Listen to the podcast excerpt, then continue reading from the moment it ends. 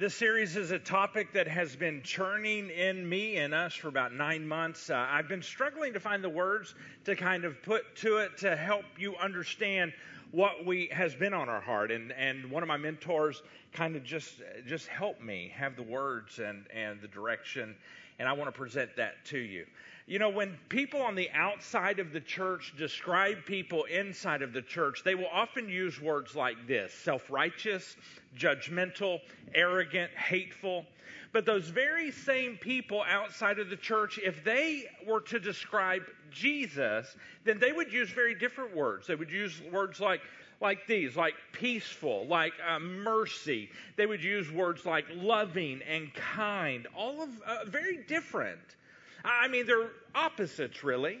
The way they would describe Christ followers is very different from the way they would describe Jesus, and we have to ask the question why the difference?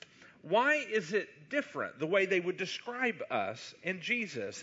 And if you were to look in the New Testament at the words Jesus used to describe the Pharisees, you will find that he uses words very much like the words that people outside of the church use to describe Christians. Jesus used words like that to describe Pharisees. And we have to ask the question why? Now, one of the reasons might be that we have in the church today, or as Christians, Christ followers today, some of us have a gospel of mud management.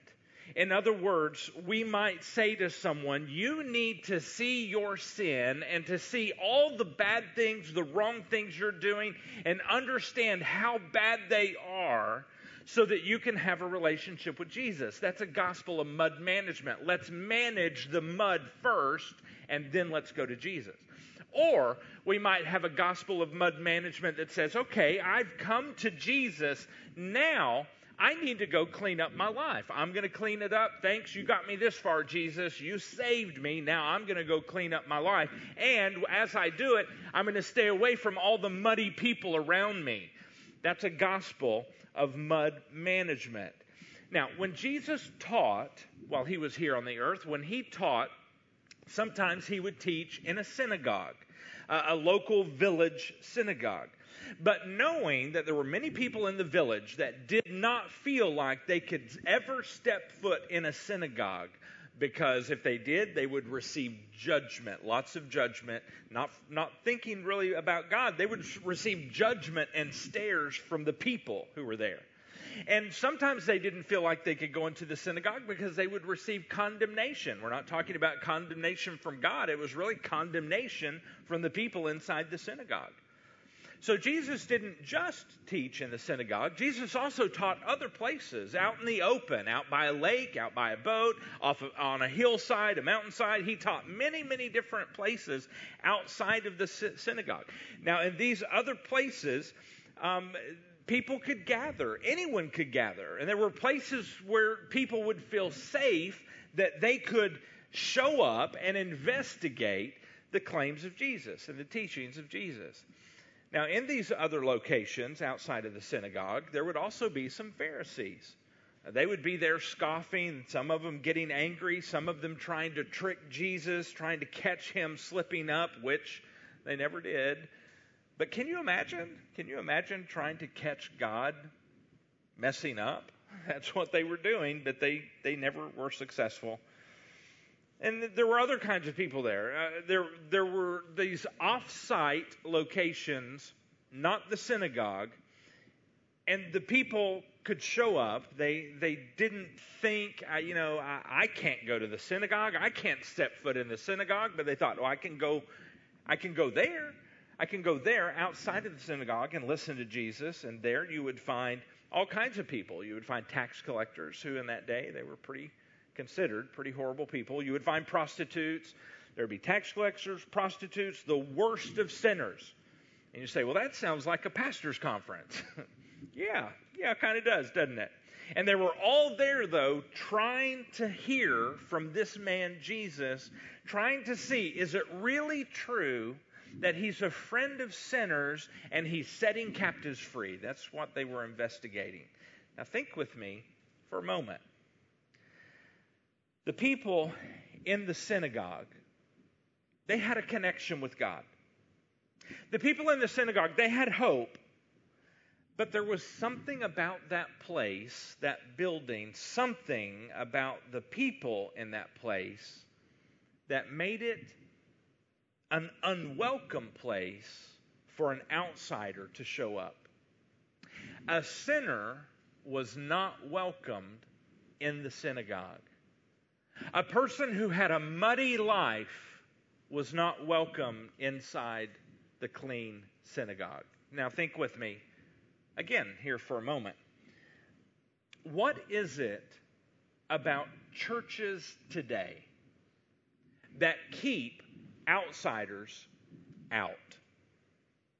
Sometimes, sometimes it's as simple as the architecture of a building that could keep an outsider out. It can be very intimidating to walk into a building with architecture that seems so grand. It can be intimidating. I'm not saying it's wrong, I'm just saying that can be intimidating. Sometimes a thing that might keep an outsider outside could be as simple as what people who show up inside the building are wearing. Someone might say, Well, I don't have clothes like that. I, I can't I can't show up there. Or they might say, I don't want to dress like that. I, I'm not going to show up there. Or they might say, you know what? I have to wear those kind of clothes every single day. When I go to work, I don't want to wear those kind of clothes on the weekend too, on Sunday too. Sometimes what we wear can keep people on the outside out. Sometimes it can be our deep traditions now, listen, I'm, I'm not talking about biblical mandates. I, I'm not talking about things that God has said, do this, don't do this. I'm, not, I'm, I'm, talking about our traditions. Things that we would say, well, this is just the way we do it here. We've, we've always done it that way here. Again, we're not talking about biblical mandates, just traditions can keep people on the outside. Traditions related to our music what we will or will not play, what we will or will not sing, what, we, what kind of instruments we will and will not allow. That can keep people out. Our rituals inside the church can do the same thing. our facility decor can keep the outsiders out. Even room assignments inside the building when people say, no, no, no, no, this room is for this. You can't do anything else in this room. This is our room. You need to go find another room. If you want to do that, this, don't do that here. This is our room. Room assignments inside the facility. Things we do inside the building. When to sit, when to stand, when to kneel. We don't see a lot of that in Scripture or told this is how it should be done. And so sometimes the traditions in the way we have decided this is how it should be done can keep outsiders out. Again, we're not talking about biblical mandates, we're talking about things that are just the way we've decided to do them. When we say you can or you cannot clap inside of the building or you can wear this, but you can't wear that. And you can drink this on the weekends, but not this. You can do this or eat this, but don't eat this. And those traditions can go on and on and on. Again, we're not talking about what Jesus taught us. We're talking about our own ideas about how to make things better and how to make them more holy. We're talking about our ideas and we can summarize that by calling them traditions. Now, that makes me wonder are we are we making it difficult for people to get to Jesus because of our traditions? That's where we land today. We're going to look at two different passages. Here's really three. Here's the first Matthew chapter 23, verse 1.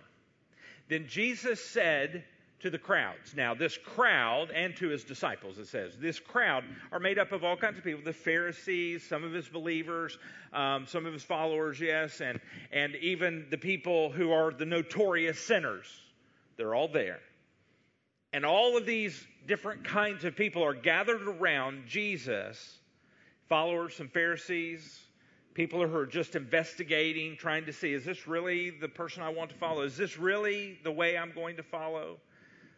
Some of them were among the many, many sinners who were the people who were not welcomed inside of a synagogue.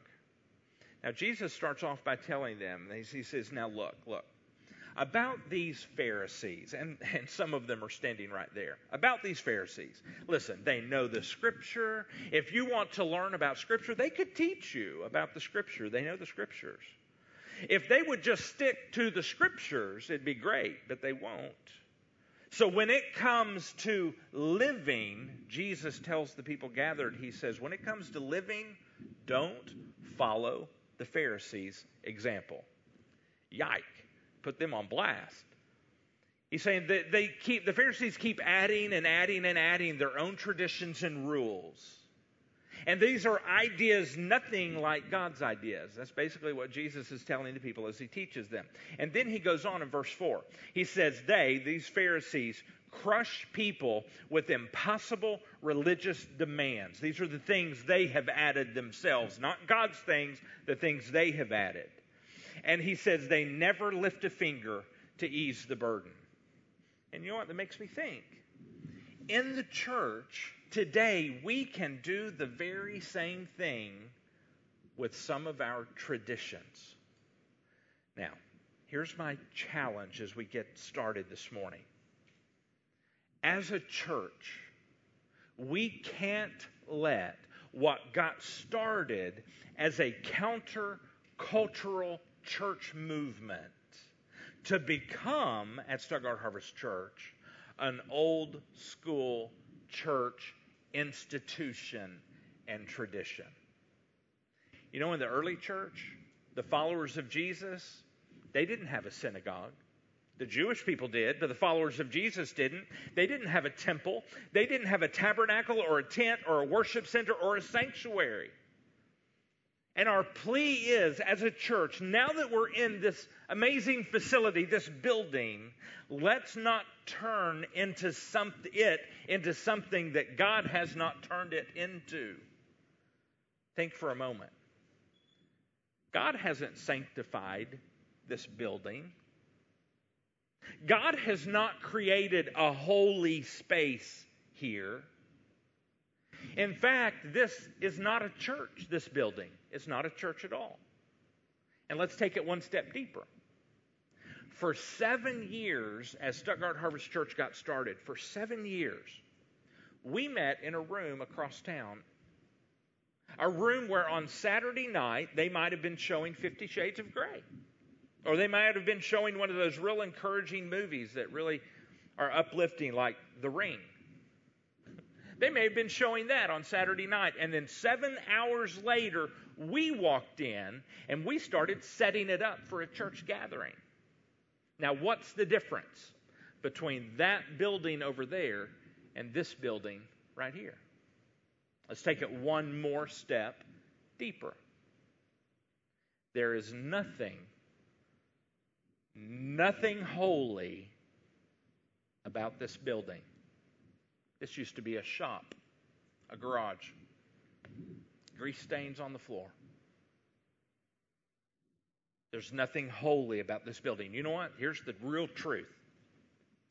The only holy things around here today are those of you who house the Spirit of God in your very lives. Because the Bible teaches us this, and I believe it, that if you have surrendered your life to God, you have become the temple of God. Your very life, your soul has become the temple of God. Not this building. This building does not house God. God is not here waiting on you to show up and meet with Him. In fact, the truth is, you brought God into this building when you walked in if you're a follower of Jesus. You are the temple of God. We should, in fact, be more concerned about what we drag Jesus into with our lives and our jokes and our minds and our habits this week than we should be with this 607 South Park Avenue. Now, we also, as a group of people called the church, we can do the very same thing with tradition that the Pharisees did. When we demand that this church function the way we want it to function ourselves, when we demand that the worship experience be what I want it to be, what you want it to be, when we want it the way we want it, when we want it, how we want it, and if it's not the way we want it, then we'll just leave and go find another one that does it the way we want it. We can be very much like those Pharisees. And at Stuttgart Harvest Church, we started like we did, where we did, and how we did, so that someone could walk into that movie theater as is, just the way they were. And having a building across town has not changed that. We are still a come as you are place where people who have been possibly running from God for years might be sitting right beside a person who has been following Jesus for years. And everyone can feel safe and know that they can learn. And everyone can take the next right step with God.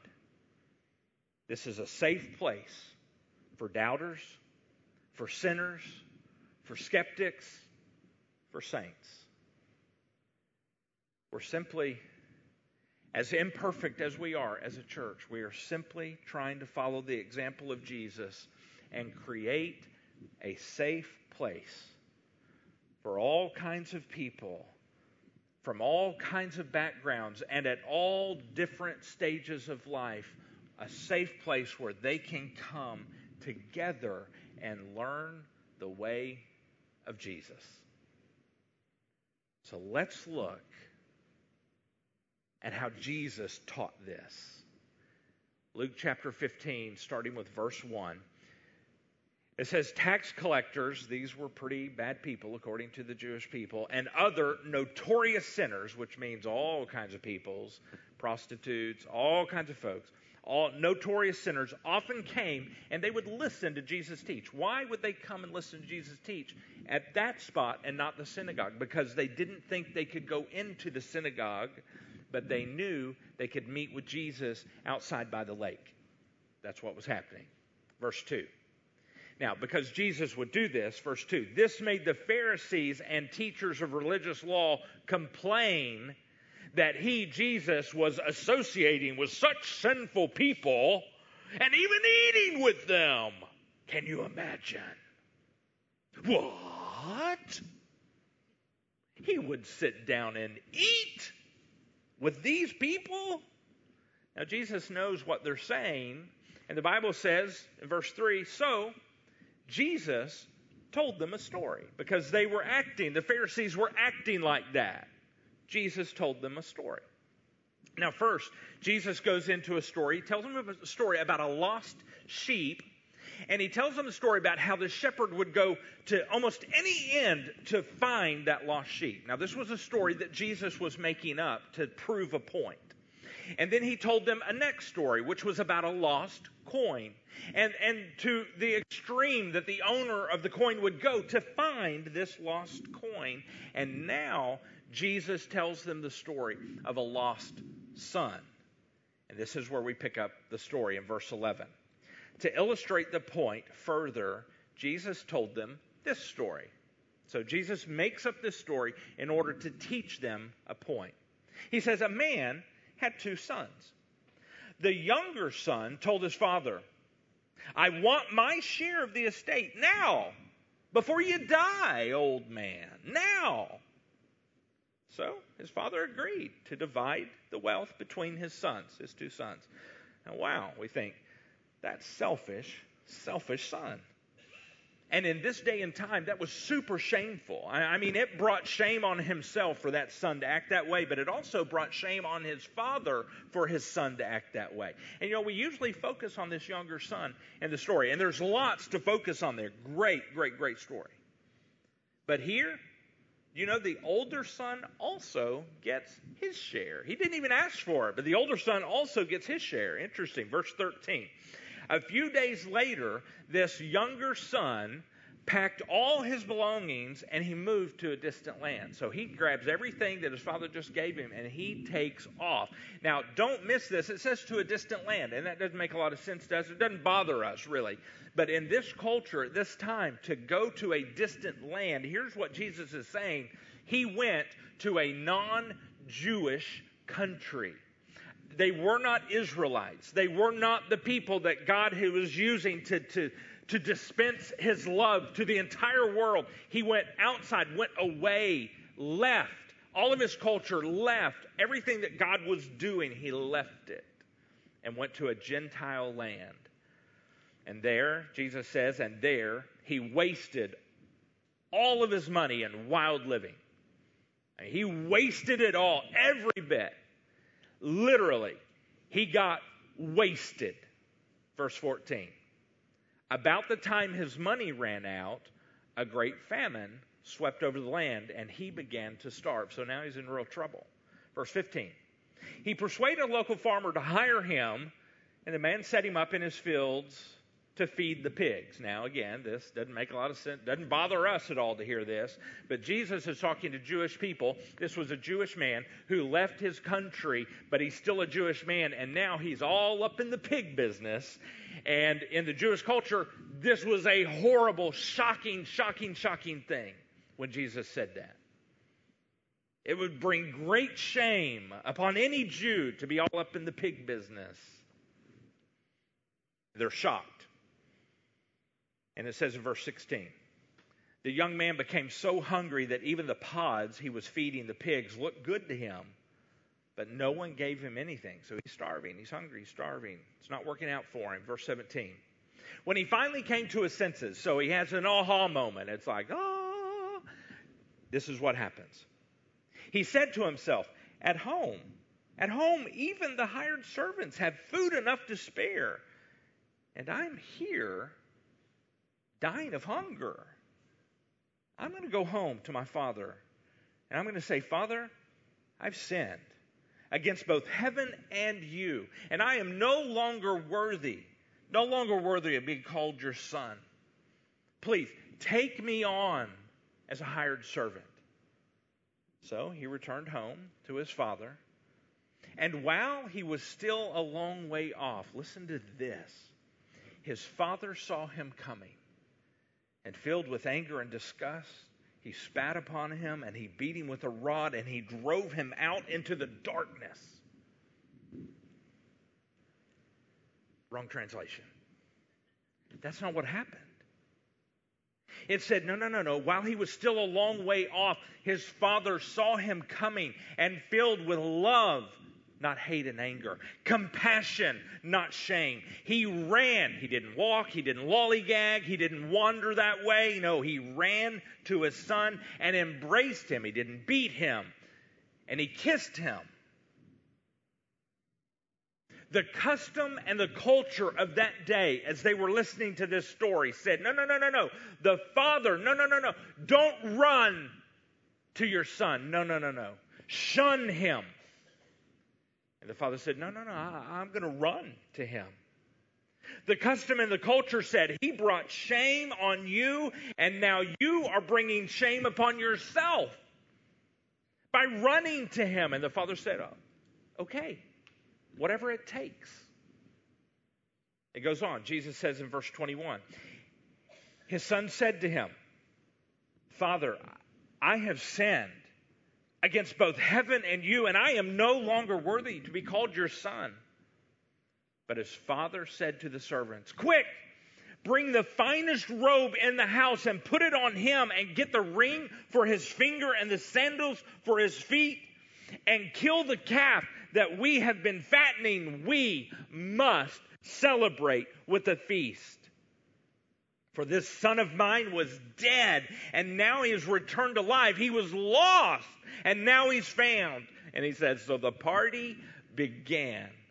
And my friends, this is God. He allowed my shame, your shame, to be heaped upon himself. This is God. Verse 25, it goes on. Jesus said, Meanwhile, back at the ranch, the older son was in the fields working. When he returned home, he heard music and dancing in the house. What? Dancing? In the house. And he asked one of the servants, What's going on here?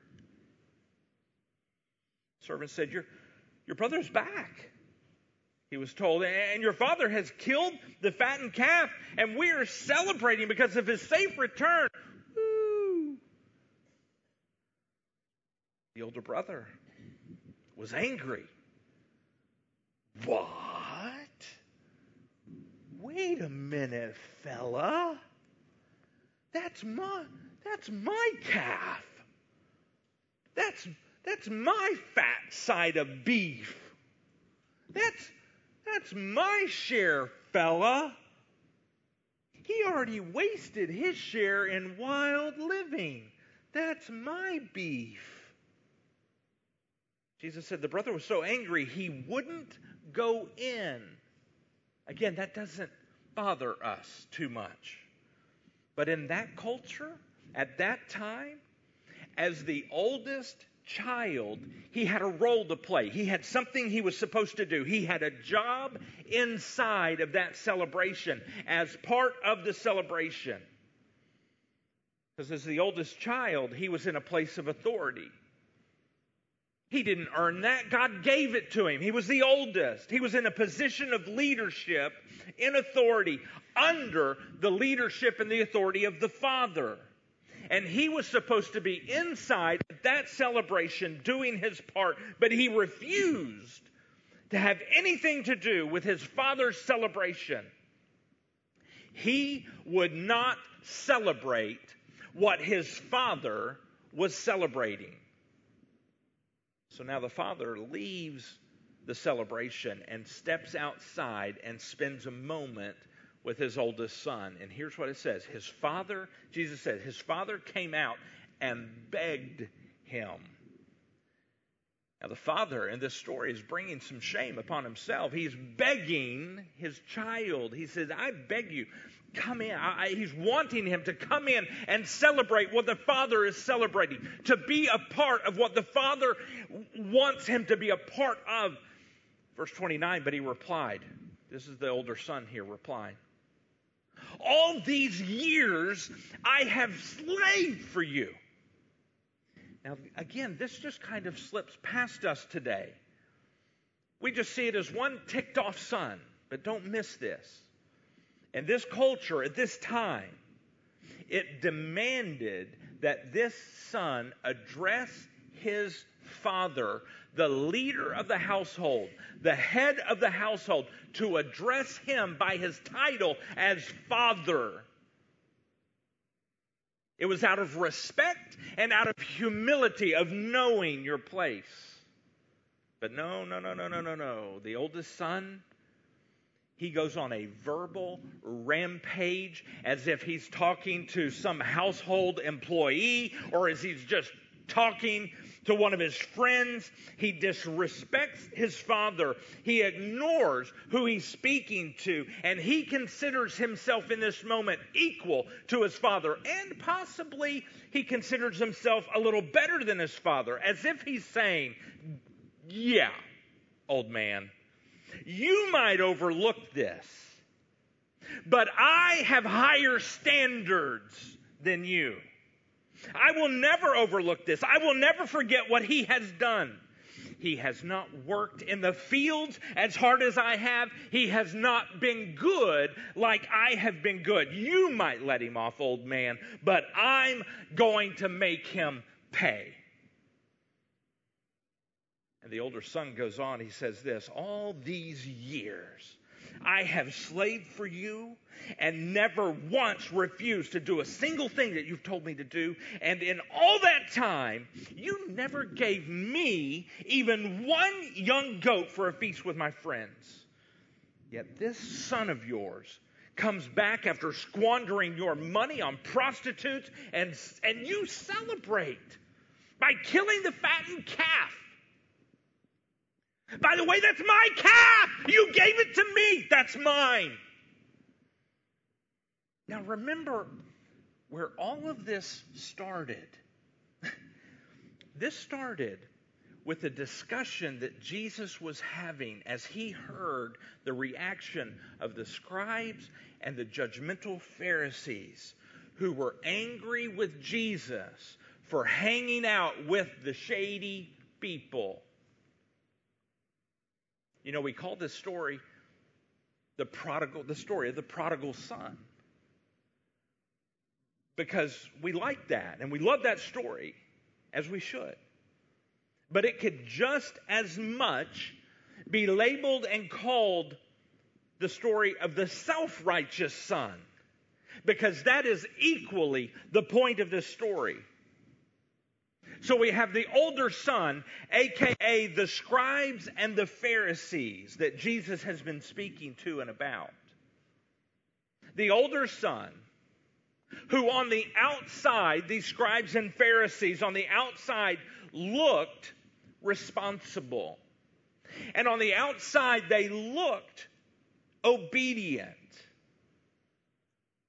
But they were on their very own, not God's, their very own self righteous journey.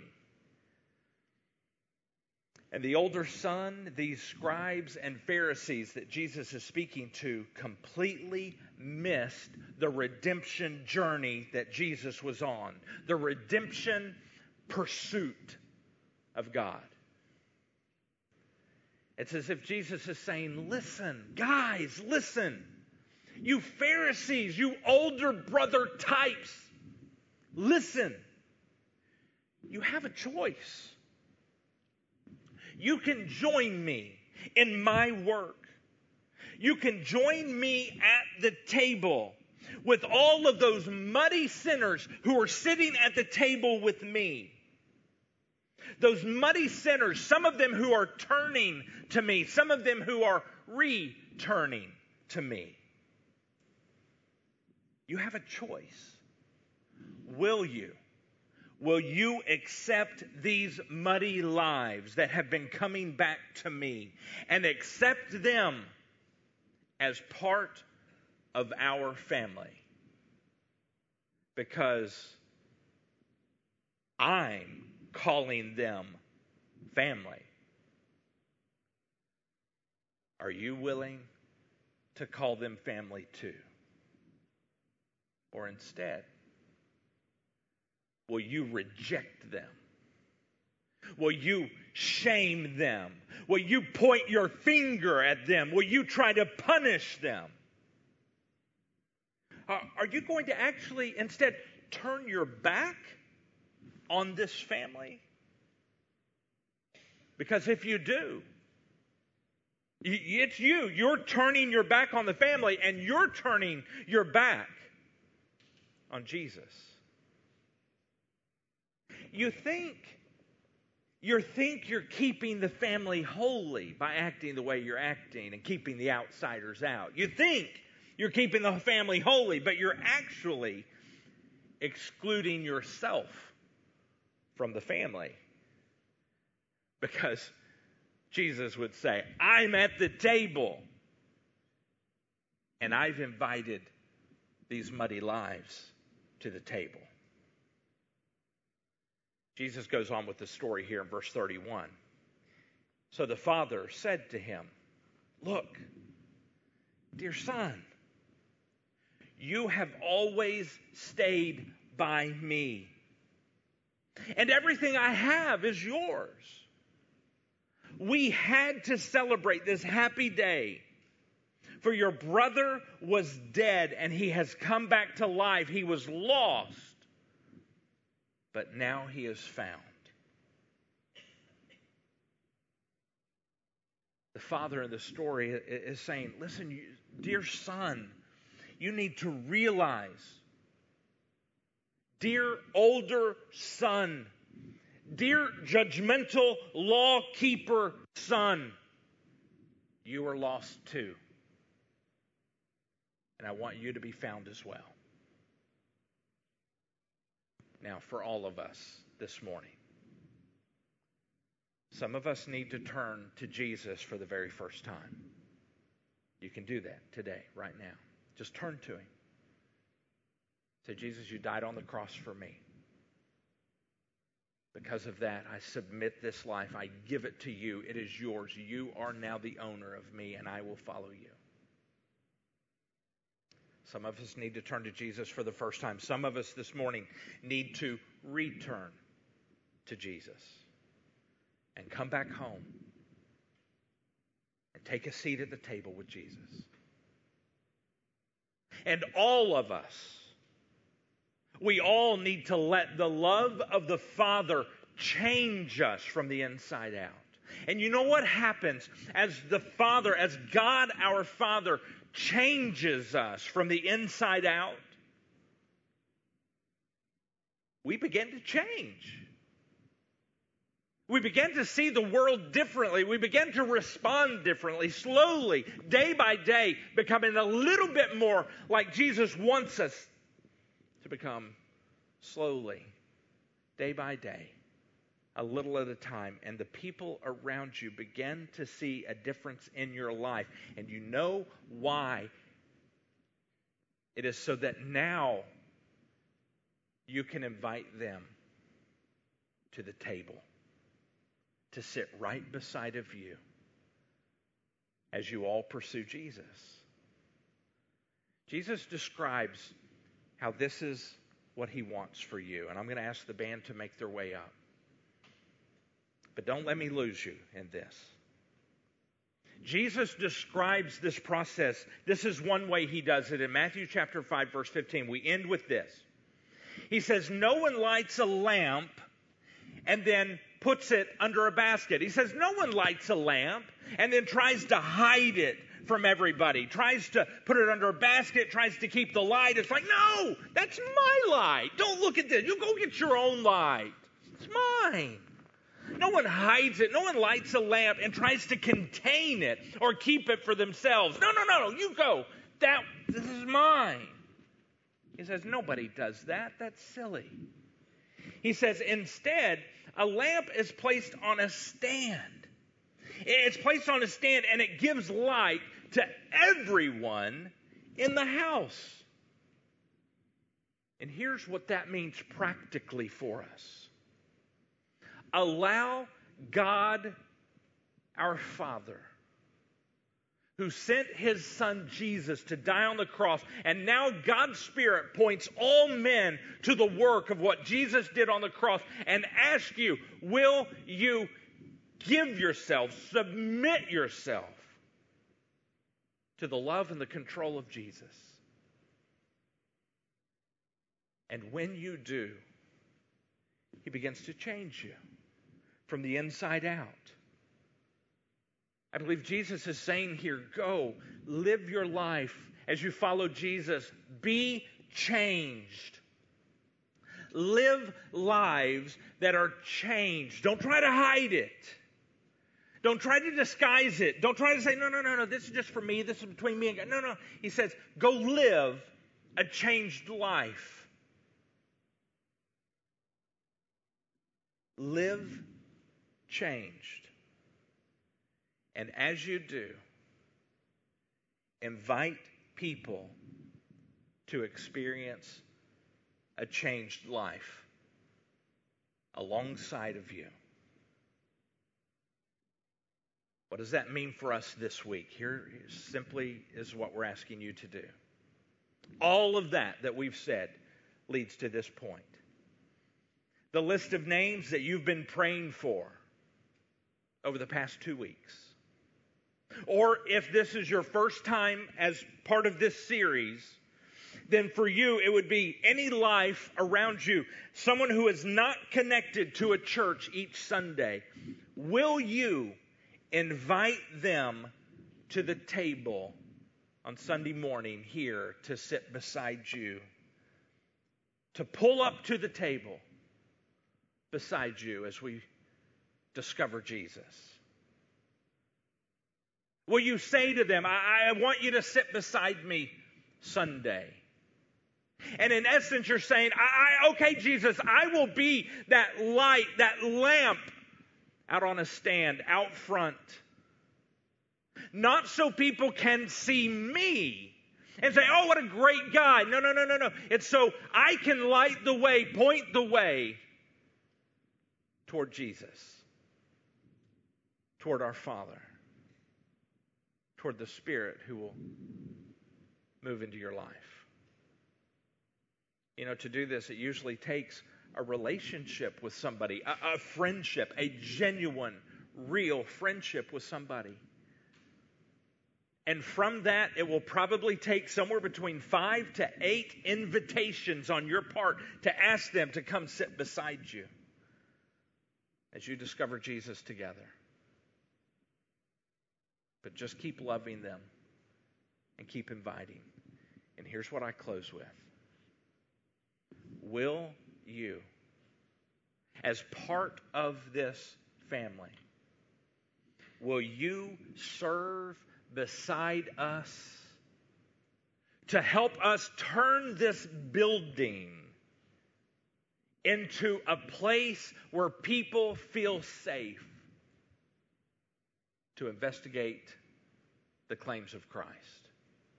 Will you help us do it? There's so much that goes on into making this a safe place. Will you partner with us to do that? So that people can come in here just like they are, as is we don't, any of us, want to stay where we are. But anyone is welcome to come just like they are and learn the way of Jesus. Will you help us? If you will. I'm asking you to mark your connection card on the back that says, I'll, I'll, help serve. And I'm asking you to do this. Will you say yes in the comment section, somewhere in the comment section? Yes. I will. As the Father changes me, I will be that light and invite my friends not yet connected to a church to sit beside me at the table where Jesus is sitting. Let's pray. As Jesus told this story, Father, the father in the story looked to his son and he said, You have always stayed by me.